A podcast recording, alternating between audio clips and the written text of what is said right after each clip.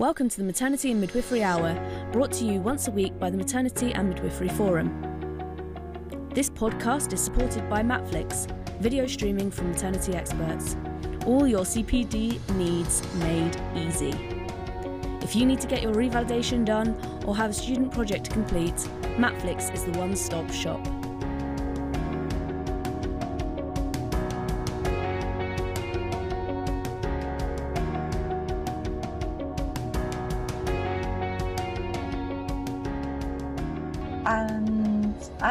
Evening to everybody. Welcome to this week's Maternity and Midwifery Hour. This is the ninth episode of the third series of Maternity and Midwifery Hour. Um, my name's Sue MacDonald, and I'm the curator of this Midwifery Hour and also the Midwifery and Maternity Festivals. So it's my pleasure to be here chairing this evening. Um, and as many of you will know, this evening was, or these sessions were designed in in response to the COVID pandemic as a means of making sure midwives, student midwives, and loads of people in the maternity services had some access to information, continuing professional development during that time, because obviously we haven't been able to have face-to-face festivals or study days or conferences. So this is a way of countering that and making sure you get some interesting material and learning, which is fantastic. Um, and tonight we're looking at postnatal care, sometimes called the Cinderella of the maternity services. Um, and we, I think my guests here will probably think it should be the jewel of the maternity services, really.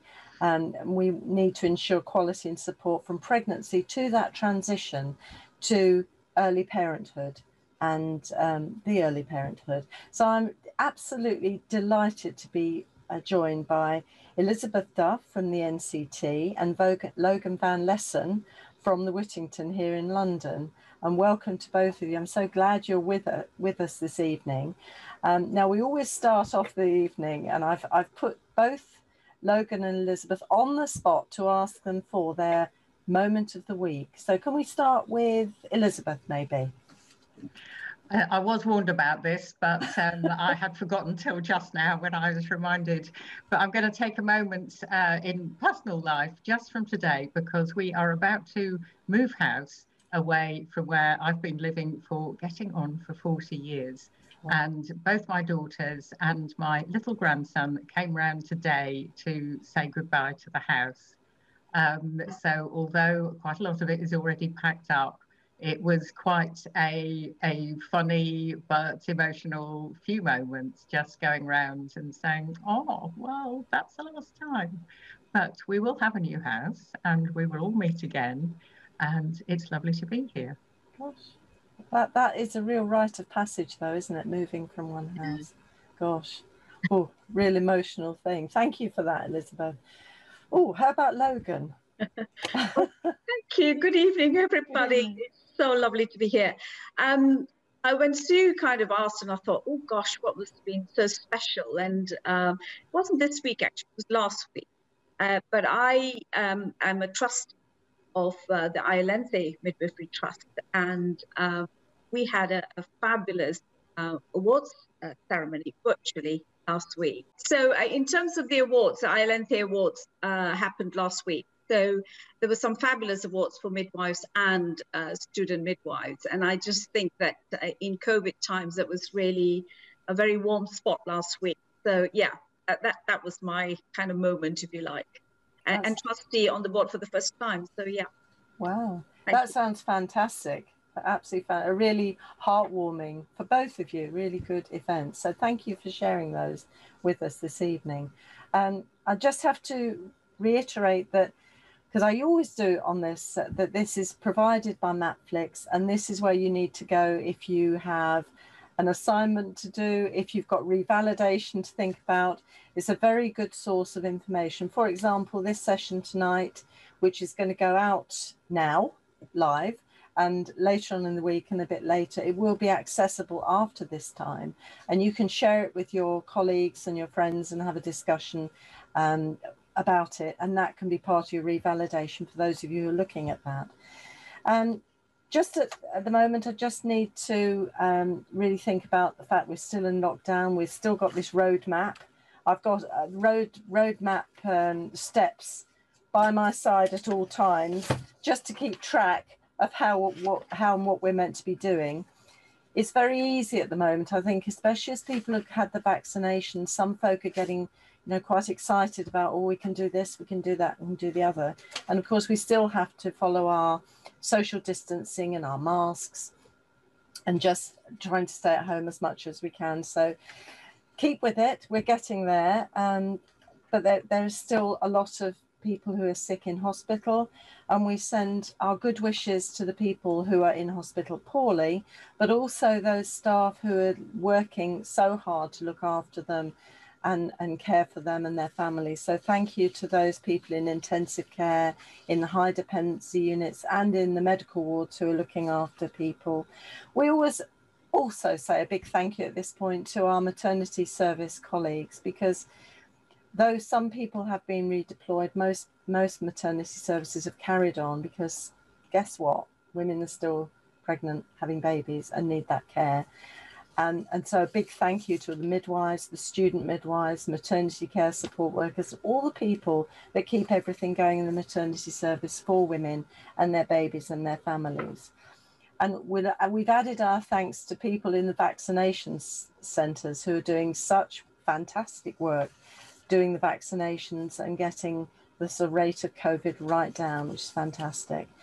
And again, a big thank you to all key workers, everybody who's keeping the whole country going and keeping us going.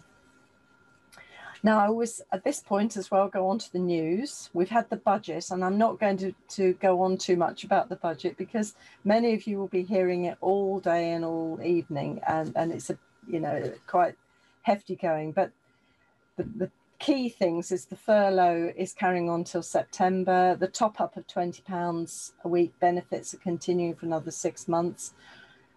Wine, beer, and uh, fuel duties have been frozen. That may be good news for many people. And there's a stamp duty holiday for people as well for a while. So we're moving away from the budget. You'll be all relieved to know. And today is World Hearing Day and World Wildlife Day. And it's also the National Day for Bulgaria. I always like to have a little fact like that. So, to anyone who's a Bulgarian who's listening in, have a lovely day. And I hope it has been a good day for you. Just also, vaccinations are very well underway. We've hit, we're hitting over 20 million vaccinations. 20 million vaccinations. It's just incredible. So, well done to everybody who's part of that. And it just reminds you when you hear someone like Dolly Parton singing the vaccination song. Any of you who are on Twitter will have probably seen that. But it, she's had her vaccination. She held back, even though she's put an enormous amount of her own money into vaccination processes in, in America. But she held back from having hers, but she's now had her vaccination, so that's good.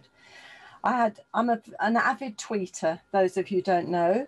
Um, and a tweet of the day for me was a lady called Annie Bush who talked about the BOSH huddle. And I thought this was a really good idea, which could be fitted in wherever. I think this is mainly used in, med- in medical care. I'm not sure. But it's a BOSH, so it stands for B O S H. B, you all get together, just just five ten minutes in a, at a shift, and you start off with B. Has everyone had a break? O, are we all okay? S, are there any sick people on the ward? And H, does anyone need help? And I thought that was a really good, quick checkout just to make sure we're all looking after each other because it, this is the real time we need to look after ourselves, but also look after each other. So I thought that was really good. You will all have noticed there's a resources page that's online and that's got all the references you'll need for this evening. Some have come from Elizabeth, some have come from Logan, some have come from me. So do check that out. Okay, we'll get, we're going to move without further ado on to the main meat of this evening, um, and that's to look at postnatal care, the Cinderella of the services. It's a time, and especially at the moment when people feel very stressed, very anxious, mum's coming home with a new baby. It's very scary. Um, and midwives are really needed to provide postnatal care. And there's often some challenge about that, especially over this last period of time. So I'm really so pleased that I've got two fantastic speakers. We're going to start with Elizabeth, Elizabeth Duff, and many of you will know Elizabeth. She is the National Childbirth Trust's Senior Policy Advisor, and she can discuss just about anything to do with motherhood, with women, women's issues around maternity services um, and birthplace. She's worked with the RCM and the International Confederation of Midwives in the in the past in communications and policy, which is that's her huge strength and skill. And in her present post, she's represented the NCT on national maternity reviews in both England and Scotland. So we're delighted she's with us this evening just to talk a little about postnatal care. So welcome, Elizabeth. The screen is yours. Well, good evening. Thank you, Sue. Well, I knew we weren't going to get away from the Cinderella image. And indeed, this has been around, I reckon, over 30 years that people have been referring to postnatal as the Cinderella service. And it will be very nice to feel that we can stop doing this quite soon. Apart from anything else, in my view, Cinderella is not really a very appropriate metaphor because although she had a tough time and was badly treated by her stepmother and her stepsisters, actually, she did get a fairy godmother. She did get a lovely dress to go to the ball in. She did go to the ball. She did meet the handsome prince. And apparently, after the shoe episode, they got married and they lived happily ever after. So I'm going to try in these few minutes to see if we can get Cinderella, have get some ideas for getting Cinderella um, a little bit nearer to that um, lovely, happily ever after life in the palace. But it is going to start um, a little bit bleaker. You may, you probably all heard of Hollie McNish, who's wrote some absolutely amazing usually very short but very poignant poems about having babies, breastfeeding, great many things that are relevant to midwifery.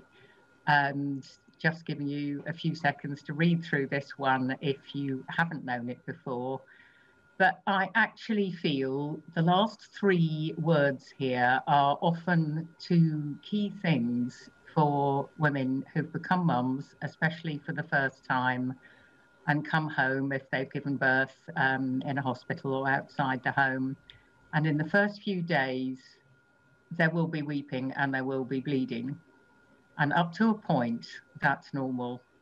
But after a few days or even a few weeks, if mums are still weeping and still bleeding a lot of the time, that is not normal. But how do they know they need help? And these two are not the only problems, of course, that occur in postnatal care. But it just struck me that they are symbolic of the mental and emotional well-being that mums should be supported to have, and the physical recovery, the, the support through physical recovery that they also need in order to be the parents that they want to be. This is also rather a bleak slide. It will get better, I promise. And I'm sure that I'm not telling anyone anything new about what women have experienced, uh, particularly during the recent months and the last year. Um, and this is a very recent report from the, the risk study, the WRISK, um, which is uh, a joint study um, run by the University of Cardiff and BPAS uh, and funded by the Wellcome, but NCT have been uh, joint investigators on it, and it's done some very um, insightful and helpful work about how to talk about risk to pregnant women. But they also did this report about the experiences, this one particularly about postnatal care during the pandemic.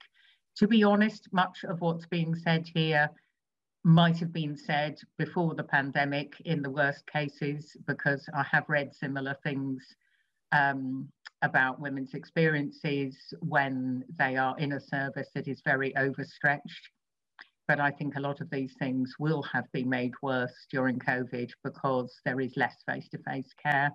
And midwives, we know, are so busy, and the workforce is suffering from sickness and those who have to isolate. So, where it was overstretched before, it has been threadbare. I just, I won't read out all this because I think you know it, but particularly with the first story, which is a woman on the postnatal ward, it just strikes me. She's saying, Oh, the staff was so busy. The staff lacked time to explain things. She's not having a go at the midwives or the MSWs or the doctors or anyone else. Um, she's very unhappy, but she knows that's because you're busy. She is actually being kind, compassionate, and forgiving about midwives, and really shouldn't have to be the job of the women being looked after at that time. Um, but we do hear this over and over again, perhaps because postnatal women are beginning to be full of oxytocin. They don't want to have um, unpleasantness and confrontations. They want to love their midwife as well as their baby. So repeatedly we hear, oh, the poor staff were so busy. I didn't like to bother them but it shouldn't be what happens. I'm going to move on, you'll be pleased to know, to beginning to look about what ought to be done in postnatal care. I'm going to say these 10 points emerged. It's something that people at NCT with some other colleagues just pulled together, not really for one specific purpose, but just to try and summarize the things that came up over and over again um, this is partly the result. We did um, published a report in 2010, long time ago now, called Left to Your Own Devices. And a lot of these things, uh, that was all about postnatal care. And I think the title speaks for itself. It was uh, a woman's words that she just felt she was left to get on with it. Um, we had a survey in 2013, uh, which was published as Support Overdue, and we repeated that survey in 2017. So it's the results of these repeated surveys um, uh, that showed this is what pretty clearly should happen. And many of these are set out in policy or set out in NICE guidelines or national policy documents that all these things should happen. And they're not rocket science, they're not in themselves um, too ambitious or very expensive, but we know in a lot of places they're not actually happening. And a lot of the themes here, I think, the phrases like joined up, follow up, communication, consistent information, consistent content. It's about the fact that postnatal care happens in a service from too many individuals, too many different systems, too many employing organizations, uh, hospital trusts, sometimes a different community employer, um, local authorities or Public Health England who are commissioning and providing the health visiting service, and then the GPs who um, uh, run primary care uh, in a, according to a contract with the NHS, as you know. Uh, I haven't mentioned obstetricians, who some of whom are very interested in um, postnatal care and do like where they possibly can uh, to see women who need more medical care. But these 10 things, I think, sum up a lot of what is needed. And I know that quite a few of these things were being done um, during the implementation part of the Better Births policy review. So there has been progress, um, but I think not enough yet. I wanted to take a little deviation to look at quality. Um, again, this is a quote from um, a document which is probably familiar to many from quite a few years ago, but I don't think much has changed uh, three key elements in quality care, and this could be any kind of care. Um, so I would normally for maternity say woman-centered or personalized rather than person-centered, but that is, is the term in this um, Health Foundation work. And sadly, I think that postnatal care falls short on all of these. Um, most of it is safe, as most of maternity care in the UK is safe.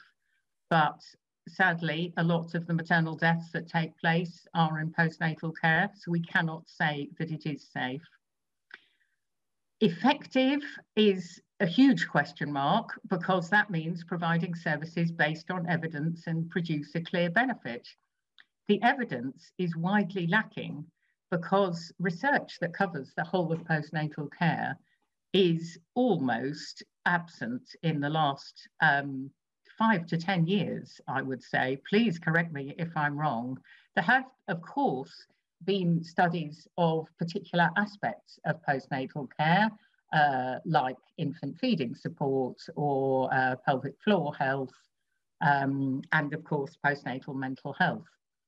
But what I feel is there should be quality right across the field of postnatal care, and that means somebody taking account of all these dimensions of quality. I'm going on to look at some groups of mothers. Again, I don't think that um, this is going to surprise anybody. Uh, there are a number of groups we know who are more vulnerable to worse outcomes from pregnancy, from birth, and of course from postnatal care. And I wanted to flag up really at the beginning those very small groups, uh, fortunately, um, but very, very key in terms of those women who need postnatal care, those who are bereaved because their baby has died, those who are in prison, um, and we know there are um, there has been quite a bit of that care highlighted. It is very sparse for women who have to go straight back to prison um, without their baby, and some of the most distressing stories of, of maternal suicides have been related to that. Uh, some women are very severely ill, mentally or physically, and cannot look after their baby. They still need postnatal care, very much so. And the fourth group I've highlighted here is where baby very sadly has to be taken away because the mother is deemed not to be able to uh, be responsible for caring that baby. Again, those women need the postnatal care that all women should have after a birth. So please small numbers here, but they, they need care.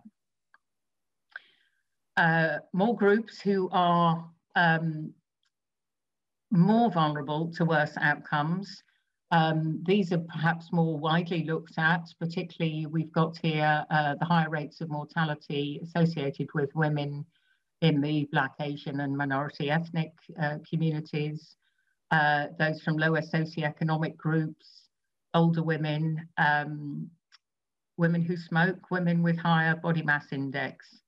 And all of these have been paid more attention to during pregnancy and intrapartum care, but I don't hear so much about what happens to them in the postnatal period. If it puts them at higher risk during pregnancy and birth, they will remain at higher risk in general because all these things go on. They don't disappear. Women don't get uh, a lower BMI or less age once they've had their baby.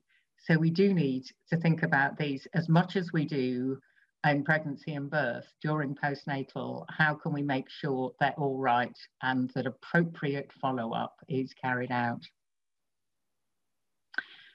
I'm going to switch for a minute to just saying I come from NCT. We do care a lot about women in the postnatal period. And this was a particular campaign that I hope you heard of. Um, it reached its um, climax about a year ago when the, the um, demand we were making to have a properly funded and mandated postnatal check for women was agreed to in England. Uh, so that from April the 1st last year, this has been funded that all women should have this check. We are going to pick that up again next month and see if women are having it. I'm sure we'll be told, well, the last year hasn't been exactly a normal one. And I'm prepared to say back, no, it hasn't. Has the need for a postnatal check, especially of women's mental health, gone away? No, it hasn't. It is even greater than it was before. So um, this should be done. And the Royal College of GPs has agreed and is uh, bringing guidance and training to its members. So we want to make sure that is happening. We are also um, updating all the time our um, information on our website. A lot of that is about COVID, but I wanted to flag up what we do in postnatal because we feel, and this is from women's feedback, that knowing what is normal. Uh, go back once again to the weeping and the bleeding. How do you know how much of that is right? We do help on this. The picture there, uh, a lot of you may be familiar, both either from real life or from seeing this page before. It's a baby's nappy on day three to four. If you don't know what they look like, the different colours of baby's poo can be absolutely alarming for um, for new mums. So that's that's just an example of what we do on the NCT website. Uh, I haven't got a slide about it, but I will throw in the fact that we've been um, wildly and manically putting out services for, uh, not really wild and manic, but with great vigor and energy all across the country, running walk and talk groups uh, for new mums and dads so they can get together and meet new parents, other new parents in the locality in real life. And I cannot tell you how many times new parents have said that has been a lifeline to their sanity. And it means they can make friends in real life, then go home and pick up with all the online ways of doing that. So a few things that NCT has been doing. And I'm going to close about there and we're going back to Cinderella. And I was told earlier this week in a completely different context that midwives love an acronym. So here we are. This is Cinderella. Back in the palace, there is the pink palace with those letters. And this is what I want to see because I think this is about what the systems need to be, not the individuals. I know the individuals are out there doing what they possibly can, but we need postnatal action from the top. We need postnatal action in leadership, in accountability, and ensuring continuity and consistency. And we need equality or equity right across all those groups of women, all of them, including those who are more vulnerable to worse outcomes. I will be going on about this, particularly leadership for postnatal, because I think it is almost completely lacking when you look at that period from birth to six or eight weeks. It's too fragmented. And if we had some leaders there, I think that would improve everything. So thanks very much for listening. That's me.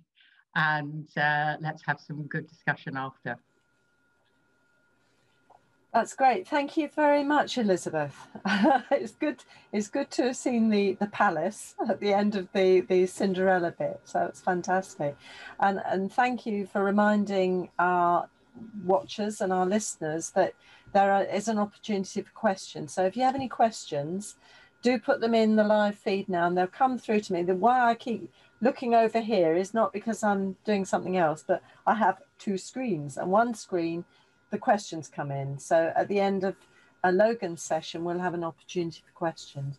So please send them in if you have them. That's great. Thank you very much, Elizabeth, starting us off. I'm now delighted to introduce Logan Van Lessen, who is a consultant midwife for public health. She's at the Whittington Maternity Services in London. She promotes the health agenda for women's maternity services at all levels and ensures that good quality evidence based care is at the forefront of the maternity services she's working in. She leads on the Better Births workstream on community maternity services, and she's also the chair of the RCM Consultant Midwives UK group. And I know she's a very busy person as well as, as Elizabeth. So, welcome very much, Logan. Thank you so much for coming. The screen is now yours. Thank you very much. Uh, uh, good evening again, everybody. Uh, so, thank you, Elizabeth. That was really food for thought. And I think, um, uh, like you, uh, I'm very, very passionate about postnatal care. And I think uh, what I'd like to kind of get across uh, to our audience this evening um, is, is how important and crucial it is. It cannot be an add on service, it's absolutely got to work. So, uh, I just wanted to introduce you to some very lovely penguins just to cheer you up on the first slide. So uh, my talk will include COVID, some of the challenges, but you will recognize, uh, many of you will recognize how we work. And I think I'd make some recommendations of how I think we could change postnatal care. My slide's not moving, and I don't know why it's not moving. Okay, let's just see. Okay, let's double click on that. Oh, sorry, it's gone back up. Okay, right. So we'll start with the journey, like you do. The woman doesn't get to the postnatal bit, bit uh, without the antenatal journey. And, you know, there are huge expectations, aren't there, around a pregnancy. Most women get to the end. In fact, everybody gets to the end. Some have fantastic journeys, some have mediocre journeys, and some people just, just don't have a very good journey at all. And that includes babies. But what do we do? Think about the, the way we nurture women uh, antenatally. Uh, we certainly monitor them consistently. We see them throughout our, the nine month journey we scan them, we screen them, we advise them, uh, and we hold their hands in, in, in many, many ways. And that contact, and of course, some of them are lucky enough to have, make some really good, trusted relationships with their caregivers. And then we build them up, and we build up, hopefully, including families and partners uh, for the actual birth. And if you think about that scenario of nurturing, and trying to protect that mother and baby antenatally so that we have real positive outcomes and we take them through the birth process. And again, there are so much, uh, so many standards uh, and, and, targets to meet in line with, you know, meeting all the antenatal requirements around screening, all of that. And then in birth, we are mandated to, to or we're told we must provide one-to-one care in labor. And that's a standard we have to meet. So just hold that in mind and think about then what happens just after the birth. So we've built them up and we've given them this massive expectation. But the reality is somewhat different for so many of them.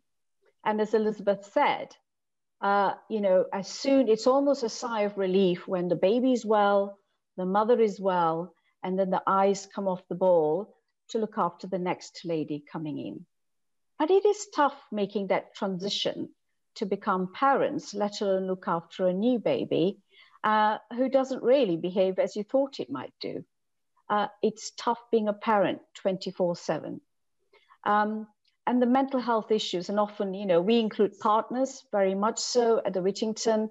I know it's not the same throughout the country or maybe even globally, uh, but you know, partners and family play such a crucial part uh, in the postnatal journey. And think about some cultures where the postnatal period is treated in a very precious way, where close family, close friends absolutely are there around the mother and baby. You know, they're given special food, there are rituals around postnatal care. Uh, the baby's looked after. There's somebody around to help mother and baby quite a lot of the time. However, we don't, I mean, in this particular culture, that's not the case. Many, many, many families are isolated, they're on their own, uh, and many for the first time, and circumstances are very, very different. So the help, they rely on us professionals, um, midwives, and all the support workers and all the our early years colleagues to really, really show them the way forward. So just to kind of think about the nurturing and how well do we really nurture them postnatally. And I would say that uh, midwifery services still very much are traditional in the postnatal sense. We did have mandated visit, visits uh, before by the NMC. You know, when I qualified, uh, and I'm sure Sue will remember this, you had to see a new mother and baby twice a day for the first three days. And then every day till day 10. Uh, and then, you know, you carried on with some of them, uh, but then you handed over to health visiting services. And over the years, that the standards around postnatal care have, I would say, okay, that's maybe you might say that's too much. You know, you couldn't possibly keep that up. And not all mothers wanted to see a midwife every day. I take that. But um, now, if they get three visits in their routine postnatal care, uh, they are indeed fortunate. And that seems to be the standard. And it's almost become custom and practice to say, we'll see them the day after they go home, uh, we'll weigh the baby, uh, and then we'll do the blood spot test on day five. Uh, we'll go in again on day 10 and we'll discharge them. I'm very happy to discuss this afterwards, but that seems to be the pattern. But my question would be, why are we offering postnatal care? What's the purpose of it? Uh, yes, some of it is around clinical, uh, making sure the mother and baby are physically okay. Uh, they're recovering from the process and the baby is thriving. But I would say that what we offer postnatally has pretty much long term effects on families. And if you think about the public health role of the midwife, uh, we always consistently are promoting health, health for the mother, and also around infant feeding. Um, we're trying to prevent ill health. We're trying to avoid women having poor experiences. Uh, we are prevent, you know, preventing babies from being ill. Uh, and we do the clinical stuff around all the screening. But our professional advice and expertise is, I think, very valid. And I would say to the audience, how often do you uh, have to run from a postnatal visit to a postnatal visit? You might have eight, nine visits. You have a clinic to run. How much time do we really get to sit there with women and be with women and families? Uh, we're pretty good at signposting to other services, but how well does that happen? Uh, and you know, continuity. I mean, Elizabeth talked about consistency of information and continuity. And that comes up time and again uh, with, the, with the amount of complaints. Uh, when the complaints do come in, it's often about uh, inconsistent and conflicting advice. It's something to think about. But I think there's also a political thing around uh, the way maternity services are funded. Uh, you know, we know the money is behind labor care and labor, and mater- it, the maternity package as a whole is bought.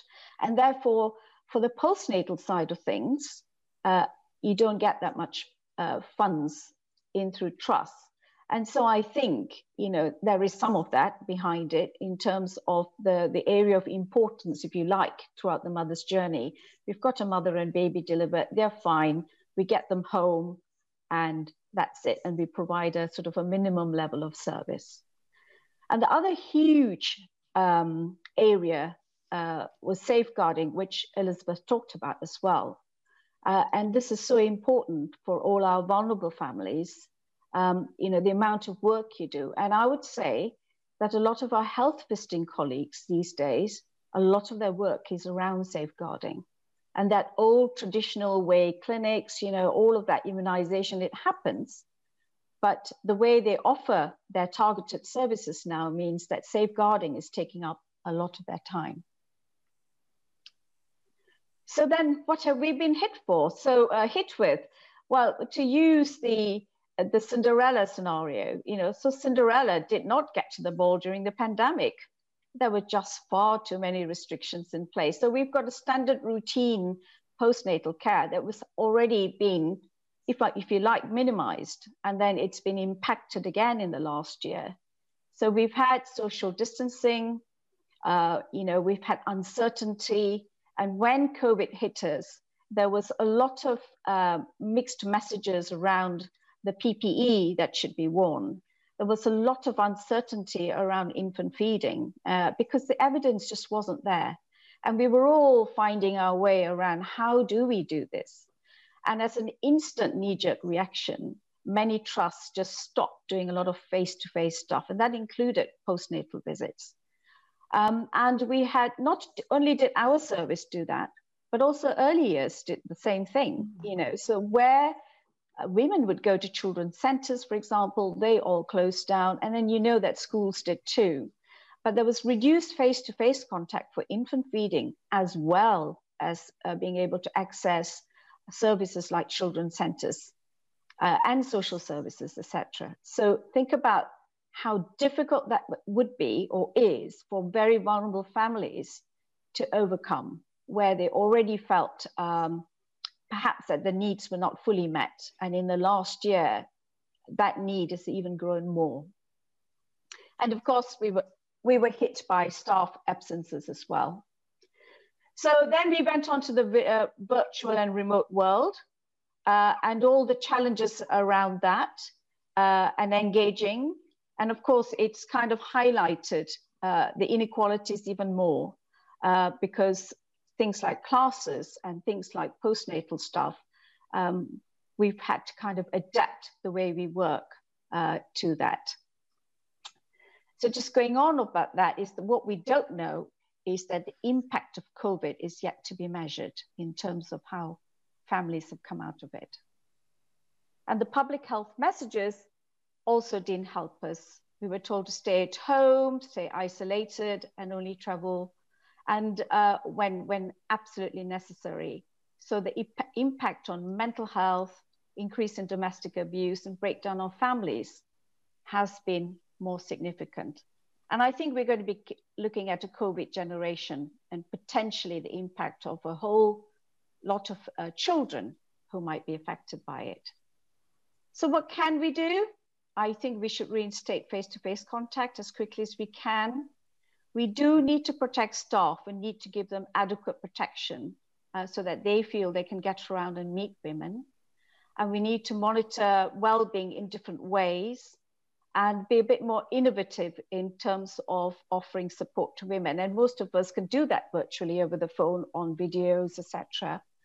And I think maternity hotlines are great for women to be able to access uh, midwives and including partners and family members, and that is really, really important. And signposting to early years uh, provision. We've done a lot of work on updating our maternity information on the website because of the ever changing um, guidance that we've had. And what we need is this. I mean, I think Elizabeth already has said about leadership, etc., but we need more time and investment we need a lot more continuity of care. And we need, I think, postnatally, we need more measurable outcomes. This is something we don't have. Even the NHS long term plan is a little bit vague on postnatal care. And involving our mothers in co producing services postnatally, I think is really important. And working very closely with our early years team, it is very much a, a continuity of care from us to them uh, and we must try and hear the voices of women that we don't normally hear from. We must make an effort. And the whole stuff around perinatal mental health is really, really important, particularly in COVID times. So we can go to the ball. We can do postnatal care differently. And I think if we base it in the community, we uh, encourage social capital, uh, that's a team of midwives who actually provide, uh, you know, caseload, continuity of care. We can do we can do examination of newborns in women's homes. We don't have to do it in the hospital. And you know, and I think that women meeting women, families meeting families, empowering them, uh, helping each other is a really good way to go. So we need to think a little bit differently. So in summary, postnatal care cannot remain in Cinderella mode. It'll just fade away if we let it be that way. And we do have the power to change postnatal care that fits, is fit for the 21st century. We just need to think differently, work differently, engage differently to make that difference. And remember, the old traditional way of providing postnatal care really is, I think, not terribly suitable for the now, for this day and age. So those are some useful references. Uh, and I hope you've got some questions uh, for us. So thank you. Thank you very much.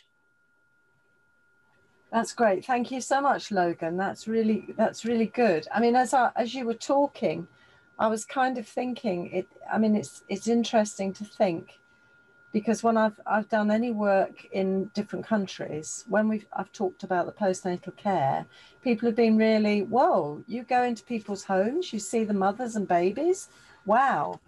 and and when you were saying that i was thinking it could fade away. It could easily fade away mm. and we'd be losing something so important for women's long term and babies because there's two. That's the other issue. It's not just one person we're looking after. We're losing that really important opportunity so thank you very much for kind of laying that out we do have some questions too oh, which good. is fat and i've got a question or two also in my little um, my kit bag too. But uh, we've got someone, Fran. Fran, thank you, Fran. Says our fabulous MSWs seem to be playing an even greater role in postnatal care. While they do a brilliant job, how worried should we be that they're being used as by stretch teams, including continuity teams, almost as an extra midwife? That's a very interesting question, actually. I don't know how, I think that's possibly more for Logan. Okay, thank you.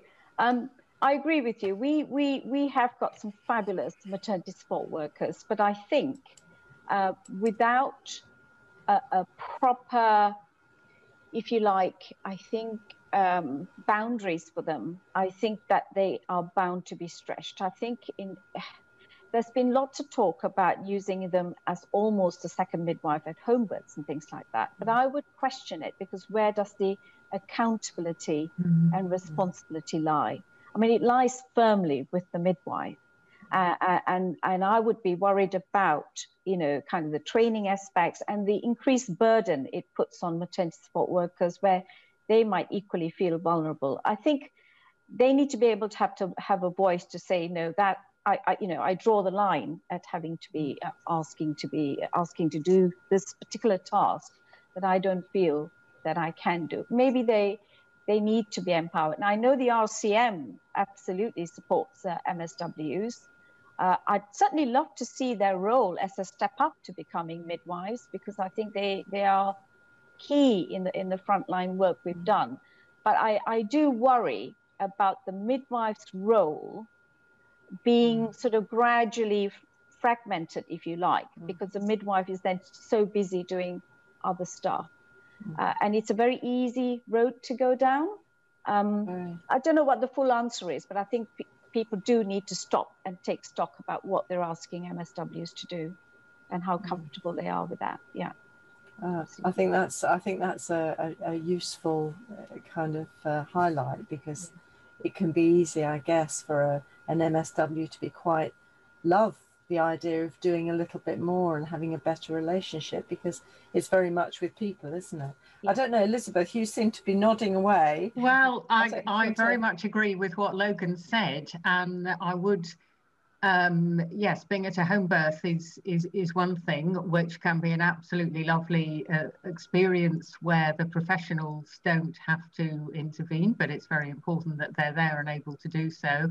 And I think postnatal care can simply be the same. Much of it, um, you know, al- although we focused on some of the troubles that women have when they do have a visit, um, there, there is obviously pleasure and satisfaction in that and helping a mum to recover and uh, seeing that a baby is putting on weight and doing all the things it should do. And that, that can be a, a lovely way of working. But spotting something that's wrong in postnatal care with either a new mother or new baby, I think that is a huge responsibility. It takes that um, really widespread training that um, a midwife has, which an MSW, uh, however hardworking, brilliant, experienced, they just don't have that.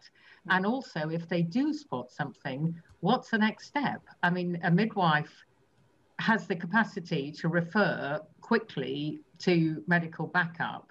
As I understand it, and this may be different in different parts, an MSW working on their own would have to contact the midwife in the team, and the midwife then has to pass on. And there are situations in postnatal care where a mum or a baby is seriously not right, and help needs to come very quickly and uh, that's quite a lot to put on an MSW to say that they've got to really um, throw themselves into it and maybe make a pain of themselves, if you like, to mm. say this has got to be done. You've got to do it. Mm. Um, not not easy because in the system they don't have that authority. No, that's really. I mean, I think that's a really good point. I mean, the, I know in some areas um, MSWs have taken a very much bigger role in postnatal mm. care, and I kind of wonder, especially looking at the NMC proficiencies that come out, and also knowing how you develop expertise, who then becomes the expert in postnatal care. Mm. But that's that's to throw at the audience for you. Anyway, I've got okay. We've got some more questions. Uh, we have a comment more than a question from Georgia Wood who says, I used to offer a continuity of care scheme where I was, which was available for mothers 24/7 for six weeks. Was such a learning curve compared to NHS postnatal care, and felt that I could really support families with all their needs. Well, that sounds a fantastic kind of model of care, and of course, with continuity, that's the sort of model we would all love. I don't know whether it would be possible.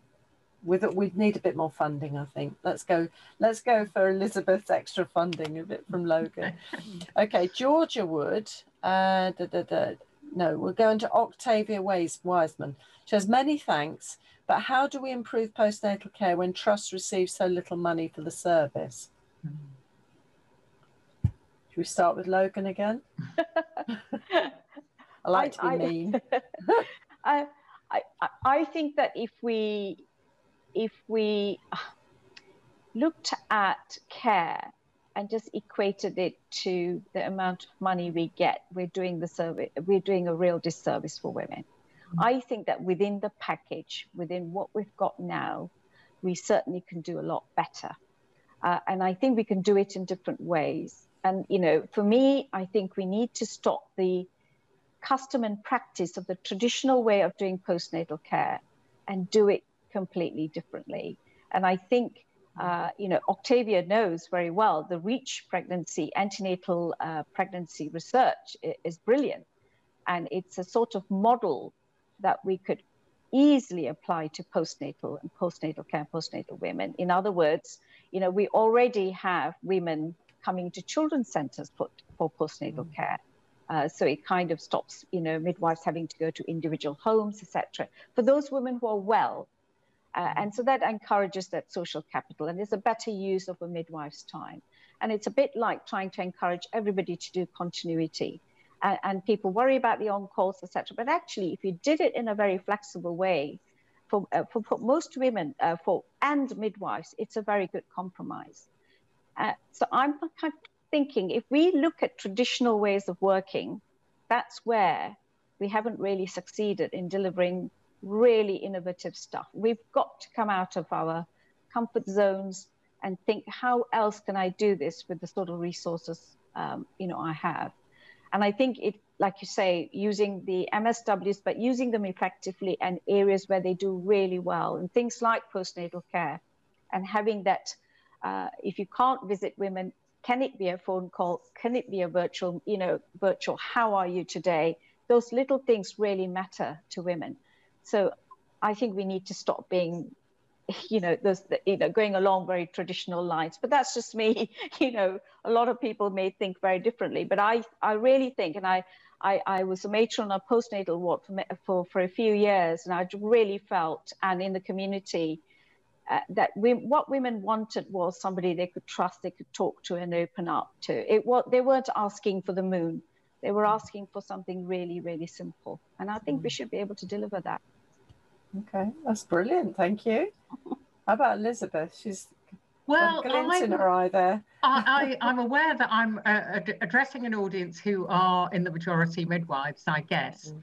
Um, but really, while I was doing my talk, I was thinking about the whole of postnatal care, everything from the moment of birth, really, through to the six to eight weeks where the GP check should be ha- happening.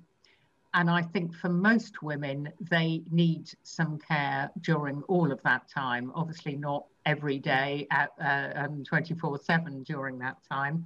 Well, I say obviously not, some women might, but um, mm uh, it, and that is where I think the maternity transformation program, which has done some wonderful work, and I have been part of that work, but I think all of us have managed to miss transforming postnatal care. Mm. And I'm not just talking about midwives, not just about health visitors, and not just about GPs. I've said leadership, and I mean we need leadership for that entire period. And it is absolutely what we don't have.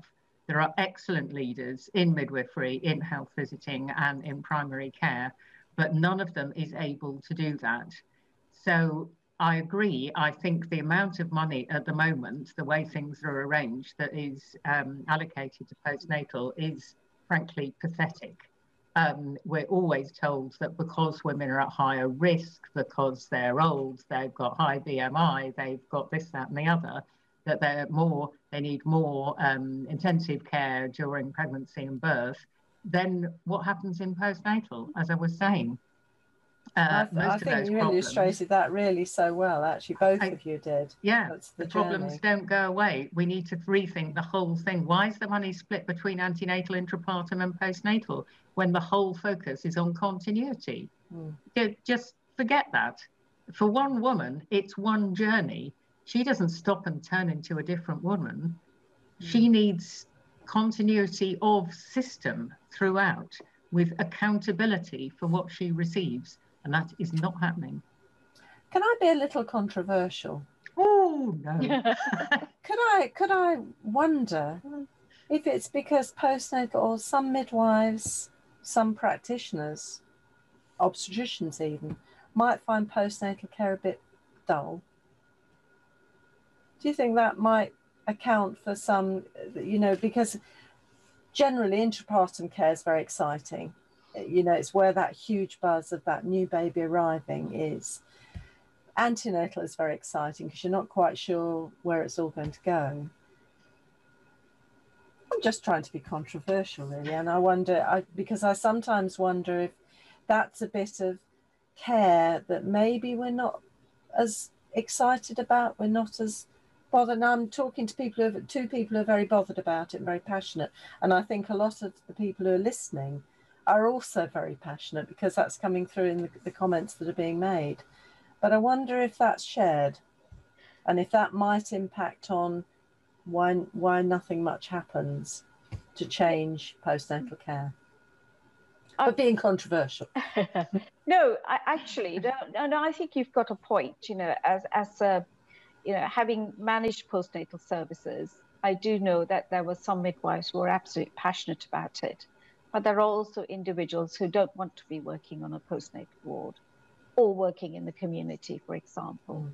uh, because it's just not their their, their cup of tea. Uh, you know, uh, as you know, there's the you know I love labour ward. You know, I like like being where their action is, or mm. you know the antenatal side.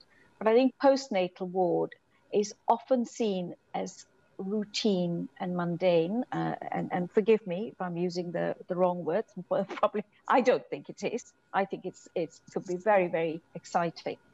Um, but I think it's because of the way we, we provide it. You know, we, we, we have a whole lot of people delivered, all in the same area, each with individual needs, but in a ward with perhaps only two midwives and a couple of healthcare assistants or MSWs. Now, how on earth are you expected to deliver that holistic care when uh, in fact it's not mother now but it's mother and baby or even mm. babies mm. and you have the same number of midwives caring for them in, in, mm. in, in that way so if the beginning of that postnatal journey uh, is very um, sparse if you like you know the input is not great and a lot of our community midwives then pick that up when they're going into the community but they're finding themselves having less and less time to spend mm, with yeah, mothers. so that true. the impact goes on.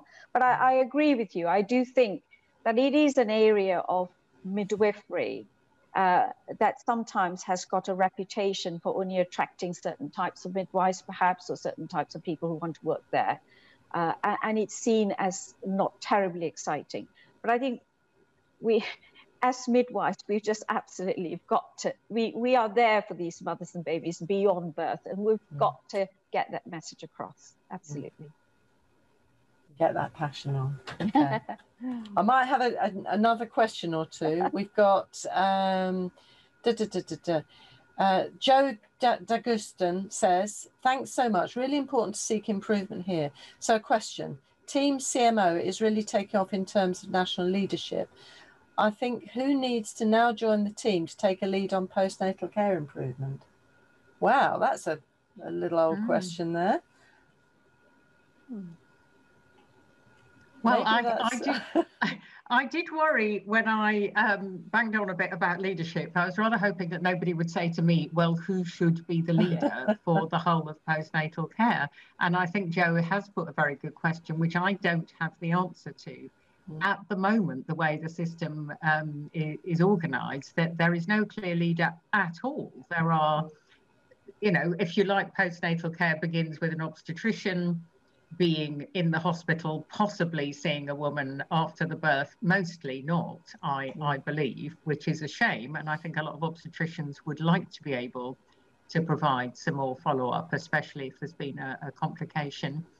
But I can't see them being given the accountability for everything up to eight weeks, except in, in very, very rare situations with a with really a, a major medical problem. Um, I'd love to see midwives enabled to provide care and leadership, but that is probably not going to be easy with the current workforce and the current capacity. Um, again, health visitors are very senior clinical professionals and could take that on, but it's not going to happen with the current workforce. Uh, and, and, more or less the same applies to GPs. I know many of them would love to have more engagement with maternity generally, and a lot of others wouldn't. So that's I don't know the answer yet. um, maybe Jackie Dunkley Bent will come up with a great idea, and she certainly. I, sh- I should think she will. I should think she will. But I mean, the other thing is yeah. that leaders sometimes do emerge, don't they? So yes. Th- this might happen. So thank you, Joe, for giving a, a, a nice, tricky question to do.